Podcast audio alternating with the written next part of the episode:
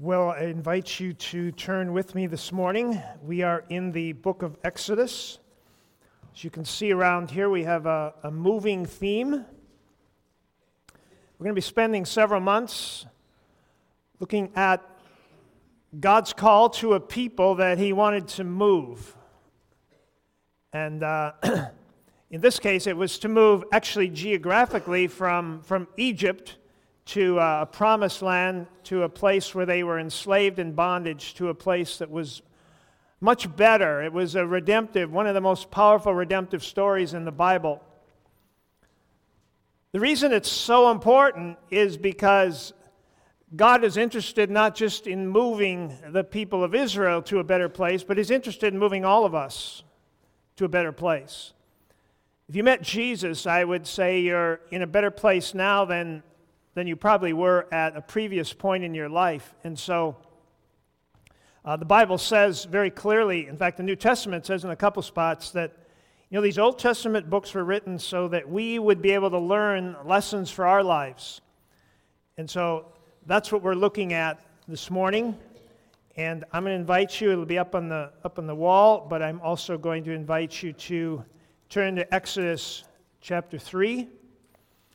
And we're going to walk through verses 1 through 6. So follow along with me as we read this story. We'll break it up into about three parts this morning, walk through it, and then make some applications to our own lives. Now, Moses was tending the flock of Jethro, his father in law, the priest of Midian. And he led the flock to the far side of the desert and came to Horeb, the mountain of God. And there the angel of the Lord appeared to him in flames of fire. From within a bush, Moses saw that though the bush was on fire, it did not burn up. So Moses thought, I will go over and see this strange sight, why the bush does not burn up. And when the Lord saw that he had gone over to look, God called to him from within the bush, Moses, Moses. And Moses said, Here I am. Do not come any closer. God said, Take off your sandals, for the place you are standing is holy ground. And then he said, I am the God of your father, the God of Abraham, the God of Isaac, the God of Jacob. At this, Moses hid his face because he was afraid to look at God. Moses is 80 years old. His life so far can be divided into two chapters. He's about to begin the third chapter of his life. The first chapter amounted to 40 years, and uh, he lived in Pharaoh's court. If he lived today, he'd li- he, you could say he lived in the White House. It was posh, it was nice clothes, he was the best of transportation. He had access to anything. There was probably never a thought about food, shelter, or anything that he needed in his life. He was among the elite. But we saw, as we saw in chapter 1 for Israel, life can change very quickly. Can it? We've all experienced that, where life is just going along and all of a sudden everything changes. And so it was about to happen for Moses. And at the end of that 40 years, in just one moment, in, in just the swing of one arm, his whole life would change for the next 40 years. And in killing that Egyptian taskmaster, master, Moses would become a fugitive on the run, hiding out in the land of Midian. And so we see in the middle of the night he fled, somehow crossed the area of the Red Sea and went into the wilderness. And there he would spend the next chapter of his life. It was a wasteland, but as Joe shared with us last week, it was not a wasted land in his life. God has a way of using everything in our life to accomplish his purposes. And so, this second chapter, which would again amount to 40 years, would take place in the land of Midian. You know, I've known young couples that have, I've asked them if they're thinking about children. They said, No, I think we'll get a dog first. I don't know if any of you did that. It's kind of like, well, we want to practice on the dog. All right? Yeah, poor dog. and then poor kids, right? So, like, what's, you know, the puppy's up in the night and you get used to that, but it's a dog, right? You know, it's almost like God is saying here, okay, Moses, for 40 years, I want you to try this out with sheep. Lead them around, learn how to be patient, learn how to care for them, learn the lay of the land, learn the best places to camp. Because you know what? In your next assignment, you're not going to be herding sheep. You're going to be herding a million and a half Israelites. And you know what? It's going to be 40 years in this place. In this very place I am bringing you to. You know that when Moses went into the wilderness, the place he took them was a place he'd spent 40 years. He knew every crook, he knew every cranny. He had ranged those sheep far and high and low all across that Sinai area. God doesn't waste anything in our lives. And so now in chapter 3, he's about to begin the third chapter of his life, the third 40 years of time. And this chapter is going to be different. This chapter is going to be way different.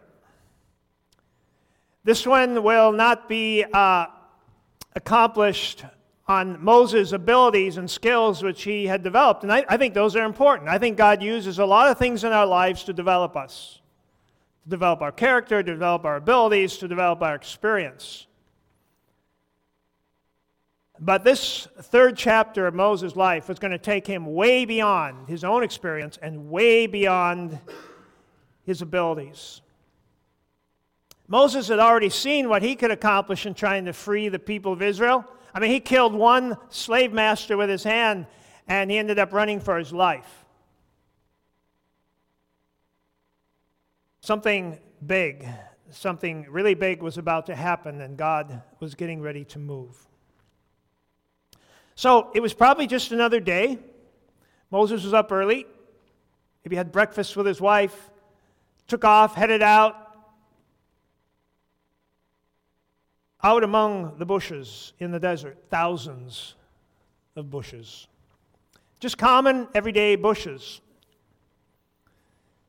And then he, he noticed something strange. He noticed that one of those bushes was on fire. Now, that wasn't, uh, that wasn't something that didn't happen. I'm sure he'd seen that before in the hot, dry desert areas. These very tinder dry bushes at times had started on fire.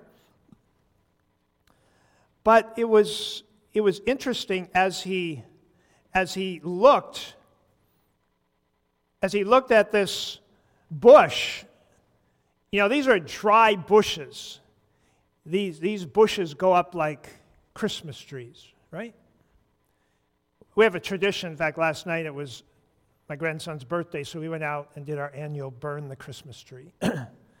and uh, we go out and we, I take a gallon of gas and make a little trail through the woods and light it, and we watch it go up and poof, you know. And I, I thought, I said, Oh, Jeff, and I was watching this, I'm going, this is, this is just like my sermon tomorrow.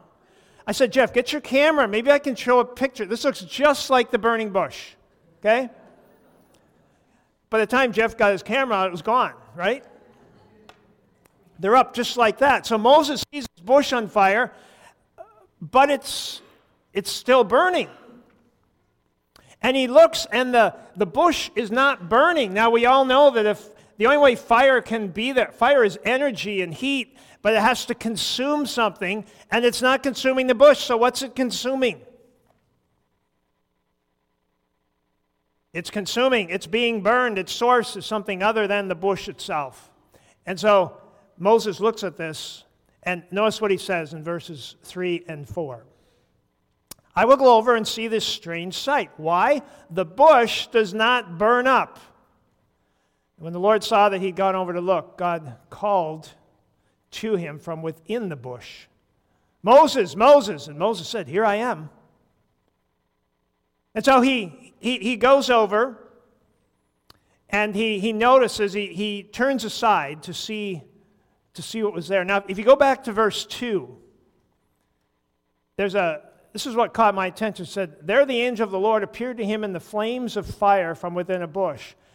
And Moses saw that though the bush was on fire, it did not burn up. And so Moses thought, I will go over and see this strange sight, why the bush does not burn.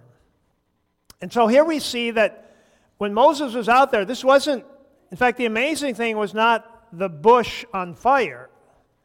The amazing thing was that there was an angel in the bush. There was an angel in the fire. And so the angel is called the angel of the Lord. Now, we see four appearances of this angel in the book of Genesis. We see two in Exodus. We see it in Judges, Joshua, 2 Samuel, the angel of the Lord. Just about every time, most of the times that that is used, it is an appears from everything in the text that it is an actual manifestation of God Himself. Some feel maybe it's God the Son, Jesus Christ uh, manifesting himself through the angel. In some situations, people see an angel and they know it's an angel, like Gabriel that came to Mary, but this was different. There's not too many angels that tell you to, that told the people they were visiting to take off their shoes. And so we see this is holy ground. This is, and, and Moses hid his face because it says in the text, he, he, he could not bear to look at God and so we see that this angel of the Lord appears to him. And so here's what the angel says to him. Follow along with me. And the Lord said, I have indeed seen the misery of my people in Egypt. I've heard them crying out because of their slave drivers, and I am concerned about their suffering. So I've come down to rescue them from the hand of the Egyptians and to bring them up out of that land into a good and spacious land, a land flowing with milk and honey, the home of the Canaanites, Hittites, Amorites, Perizzites, Hivites, and Jebusites. And now the cry of the Israelites has reached me, and I've seen the way the Egyptians are oppressing them. So now go. I'm sending you to Pharaoh to bring my people to the, the Israelites out of Egypt. But Moses said to God, who am I that I should go to Pharaoh and bring the Israelites out of Egypt? And God said, I will be with you. And this will be the sign to you that it is I who have sent you. When you have brought the people out of Egypt, you will worship God on this mountain. On this mountain. Sinai, the very place where those Ten Commandments would be given to Moses in the days ahead. So he says, I've heard the cry of Israel, I've seen what's going on, and so Moses, I'm sending you to Pharaoh to get to release my people. And Moses asks a very logical question. A very logical question. He says, God, who, who am I to go to Pharaoh? I have no clout. I'm, I'm a fugitive. I'm, I'm hiding from Pharaoh. Like, what am I supposed to do? Walk in and say, Hi, Pharaoh, it's me, Moses, remember me? I'd like you to let a million and a half people go out on a three day vacation in the desert. Moses knew it would be ridiculous. He might as well plan his funeral. And yet, the ESV really has it, has it right there. And God said, But, but, Moses says, Who am I? But I will be with you. Moses, I'm going with you, okay? Moses says, How is this going to happen? I'm going with you. If God's with you, anything can happen. Anything can happen. So in verses 13 through 23, Moses has a long discussion with God. And God is very patient with Moses. He understands our frailty. He understands how we think. He understands that we don't always get that God can and may be going to do the impossible. And so he, he tells Moses exactly what's going to happen. He says, Okay, Moses, here's what I want you to do. You're going to go to the elders of Israel, then you're going to go to Pharaoh. And you're going to tell Pharaoh that you want, you're going to ask him to release the people for three days. By the way, Pharaoh wasn't asked to let the people go from his land. They just asked for three days to go out and worship their God and then come back. But Pharaoh, of course, wouldn't even allow that. And so you're going to go. Pharaoh's going to say, No way. And then I'm going to start doing some wonders because it's going to take wonders to convince Pharaoh to let you go. And in the end, in the end, he will let you go. And not only that, but when you leave, I will put a spirit of generosity in the heart of all of the Egyptians, and they will give and give and give to you, and you will go out with, with not with, as poor people, but you will go out as rich people. That's what's going to happen. Look at verses 13 through 15. Moses said to God, Well, suppose I go to the Israelites and say to them, The God of your fathers has sent me to you, and they ask me, What is his name? Then what shall I say to them? And God said to Moses, I am who I am. This is what you are to say to the Israelites I am has sent me to you. And God also said to Moses, Say to the Israelites, The Lord, the God of your fathers, of the God of Abraham, the God of Isaac, and the God of Jacob, has sent me to you. So, Moses says, When I go, they're going to say, Well, who's this God that sent you? What's his name? Because all the gods of Egypt had names. God said, You know, who, you know what my name is? In fact, he didn't really, really even tell him his name. He said, Tell them that I am has sent you, because I am who I am. You know, when you, when you name, when someone comes into existence, you give them a name, right? When a child is born, when some, you give them a name. God never came into existence. God doesn't need a name, He just is. And so God is just saying, look, I, I'm not like your other gods. You're not going to list, okay, this is the God of so and so, and the God of so and so, and the God of so and so, and now I'm the God of. No, God is not going to weigh in on the same level as any other God because He is the only God. He doesn't need a name, He is who He is.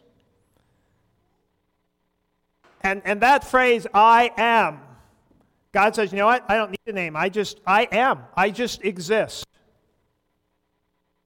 And so when Jesus was here and the, you know, the Pharisees talked to him and Jesus said before Abraham was, I am, they knew exactly what he was saying. It says they picked up stones to stone him.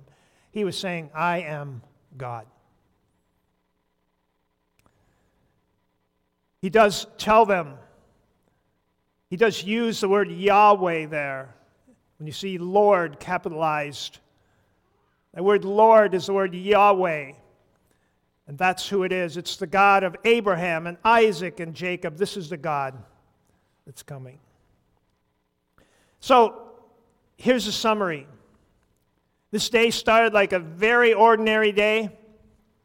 Moses got up, but I'll tell you, it didn't end that way. And nothing would be the same for Moses after that burning bush. Nothing would be the same. Jethro would have to find a different guy to look after his sheep. Moses' time had come. And now, instead of, you know, steering those little sheep around the desert, he was going to be going to the most powerful man on the face of the earth and asking for the release of his people. Everything would change. It would be hard. But God would be with them, and He would accomplish all of His purposes. So this morning, in these next about 10 minutes here, let me just, let's talk about, let's talk about the application because the Bible says that these things are written for us. You seen any burning bushes re- recently? I think we have burning bushes. That's the first point in, in the application here. I think we all have burning bushes in our lives. Burning bushes are things that God uses to get our attention when He's wanting to speak to us, when He's wanting something He wants to do through us. God uses burning bushes. They come in all shapes and varieties and all kinds of forms. Sometimes it might be a prayer time. You know, just where God speaks into your life in such a powerful way that it, it, it just really, really gets your attention. Or maybe it's a scripture passage. You get up, you have your devotions, you read your scripture, but one day you're reading a passage, and, the, and that, that passage is just so powerful, and, and you, you feel like God is, is interrupting you. He's, he's you know, you're, you're turning aside because you notice there's something different. Maybe it's a conversation. I've had conversations with people, I've had thousands of conversations with people, but every once in a while there's a conversation and somebody will say something and it'll just interrupt me. And I'll go, I think God was speaking through that person. Sometimes it could be a vision, a dream. Not real common, but those things happen. Sometimes it's an event or a circumstance that comes up in your life. I've had times when I was praying, uh, and, and, or someone would come upon my mind, and I just couldn't get that person off my mind. And like I'm trying to be about what I'm doing, but God is interrupting me. That's a burning bush. God has some purpose that He's trying to accomplish. Casey, you've been following Casey, slid into second base wrong last summer, and really messed up his leg. And here you are, you're, you're a church planner and you got all this energy to start, and now you're laid up for months. It's a burning bush. It's like maybe a trip to the wilderness for Moses, and you can't figure out why you're spending this time in this place, but God's using it. He has purposes in it. I remember the day I graduated from seminary and I got on my Honda 350 motorcycle in the Twin Cities, and I was going up to start my first job, and I got in in Blaine, Minnesota, and a 18-year-old high school senior who just gotten her license. I was just going down the road, and she turned right in front of me. Didn't even see me. Caught my right knee in the bumper. Spent six days in Unity Hospital. I'm going, God, this makes no sense. What are you, what are you trying to teach me? I was ready to go save the world. I was, go, I was ready to go, and I had all these plans, everything I, I, I, I, I, I was going to do. It's like God saying, No, you're not. I need to do this. so I'm just going to uh, put you up for a while. And God used that time. He always uses those times. He uses the hard times in our lives. I remember a conversation. When I came home, I had a teaching degree in health and physical education. I stopped in to see my pastor, and he said, Have you ever thought of going to seminary? tell you, when I got up in the morning, that, that was not something I had on my mind. That was an interruption. I, I never thought that way. And so those, those powerful times, those burning bush times come in our lives. We all have them. Here's the second point is that when those burning bushes come, we need to turn aside and we need to hear God.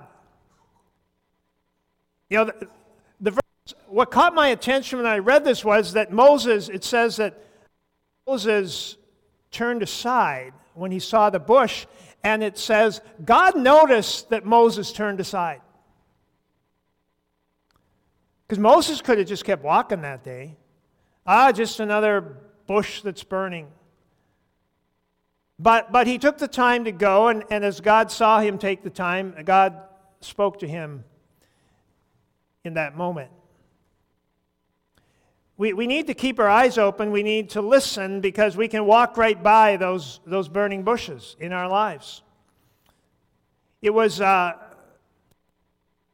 Joshua Bell was the name of the guy. Anybody know who Joshua Bell is? okay, Joshua Bell is one of, one of the greatest violins in the world, violinists in the world. People pay, uh, he sells out every place he plays, $100 tickets. So the Washington Post had him go play in Washington, D.C. at the Metro station. Thousand people go through there every day. And he was there. He played six pieces uh, of Bach and just an amazing violinist. He was playing on a $3.5 million violin. Six people stopped. Four of them were children whose parents were pushing them along. I think the children maybe had more understanding as to what was going on. And the Washington Post said, you know, as they were, as they were thinking about, as they were talking about this, they said if people don't have time to stop to hear one of the greatest violinists in the world, how many other things are we just walking by? You can just walk by a burning bush. And so we have to, we have to turn aside. You know, Moses had walked by a, a, a lot of, of bushes. And, and let me just say this Moses spent 40 years, okay? 40 years. And then he saw a burning bush, and God had an assignment for him, and it changed his life. Uh, let's not forget that there are times when the bushes aren't burning, right? Maybe you're a mom, you're home with your kids every day. Maybe that's a season of life. Maybe it seems kind of routine. Same thing over and over. You just go to work. Same thing over and over. Well, Moses just went to work. All those sheep, same thing, 40 years every day, but then one day, one day it changed. Sometimes we need to be content. We, we can't, you know, we can't start lighting bushes on fire ourselves. Because you know what? When we do that, they just burn up. There's power when God's in them, but if we're just burning, and some, you know, some people always have to have a bush burning. And life isn't always like that. You know what amazes me? Jesus Christ, the Son of God, is here for 33 years. and the first 30 years, we hear almost nothing. What did Jesus do in the first 30 years? Just imagine 30 out of 33 years. What did he do? He just got ready for what God had for him in those final three years. So we just need to be ready and, and we need to be open. And, and when God brings us a bush, then we need to hear what He's saying. And if God doesn't bring us a bush, we just need to be faithful with living out our lives and doing what God has called us to do and going to work and doing those things. But when a bush does come, let's, let's not just keep going. Let's, let's stop and, and see what God has for us. Let's turn aside. And then lastly, we need to act. So we need to turn aside, and, and when God is speaking to you, when God gets your attention, maybe it's in the prayer time, maybe it's in a scripture passage, maybe it's through an event in life, whatever it is, through a conversation, when God gets your attention and He speaks to you, then act. We have to act. Burning bushes are an invitation to partner with God in what He's doing, to join into to God's purposes. It was Richard Rohr who said, First the, first the fire burned for him, then it burned in him, and then it burned through him. And so the day came when Moses had to get up and take that walk to Pharaoh's court and knock on his door and say, Pharaoh, it's me. I've got a word for you from God. I wonder what his stomach felt like that morning when he got up. We have to act. I remember, uh, I remember an overseer retreat in Roseau out at a hunting shack in Beltrami Forest. We were out there, and there was a 70 year old overseer there, and he was sharing his story. And this man, I had never seen him emotional, but he just broke down and wept.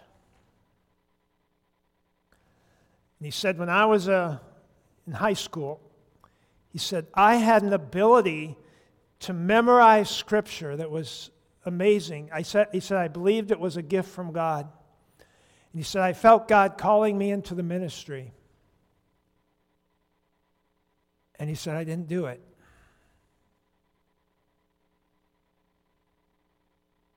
He said, I have regretted that for 50 years. And he just, he just wept.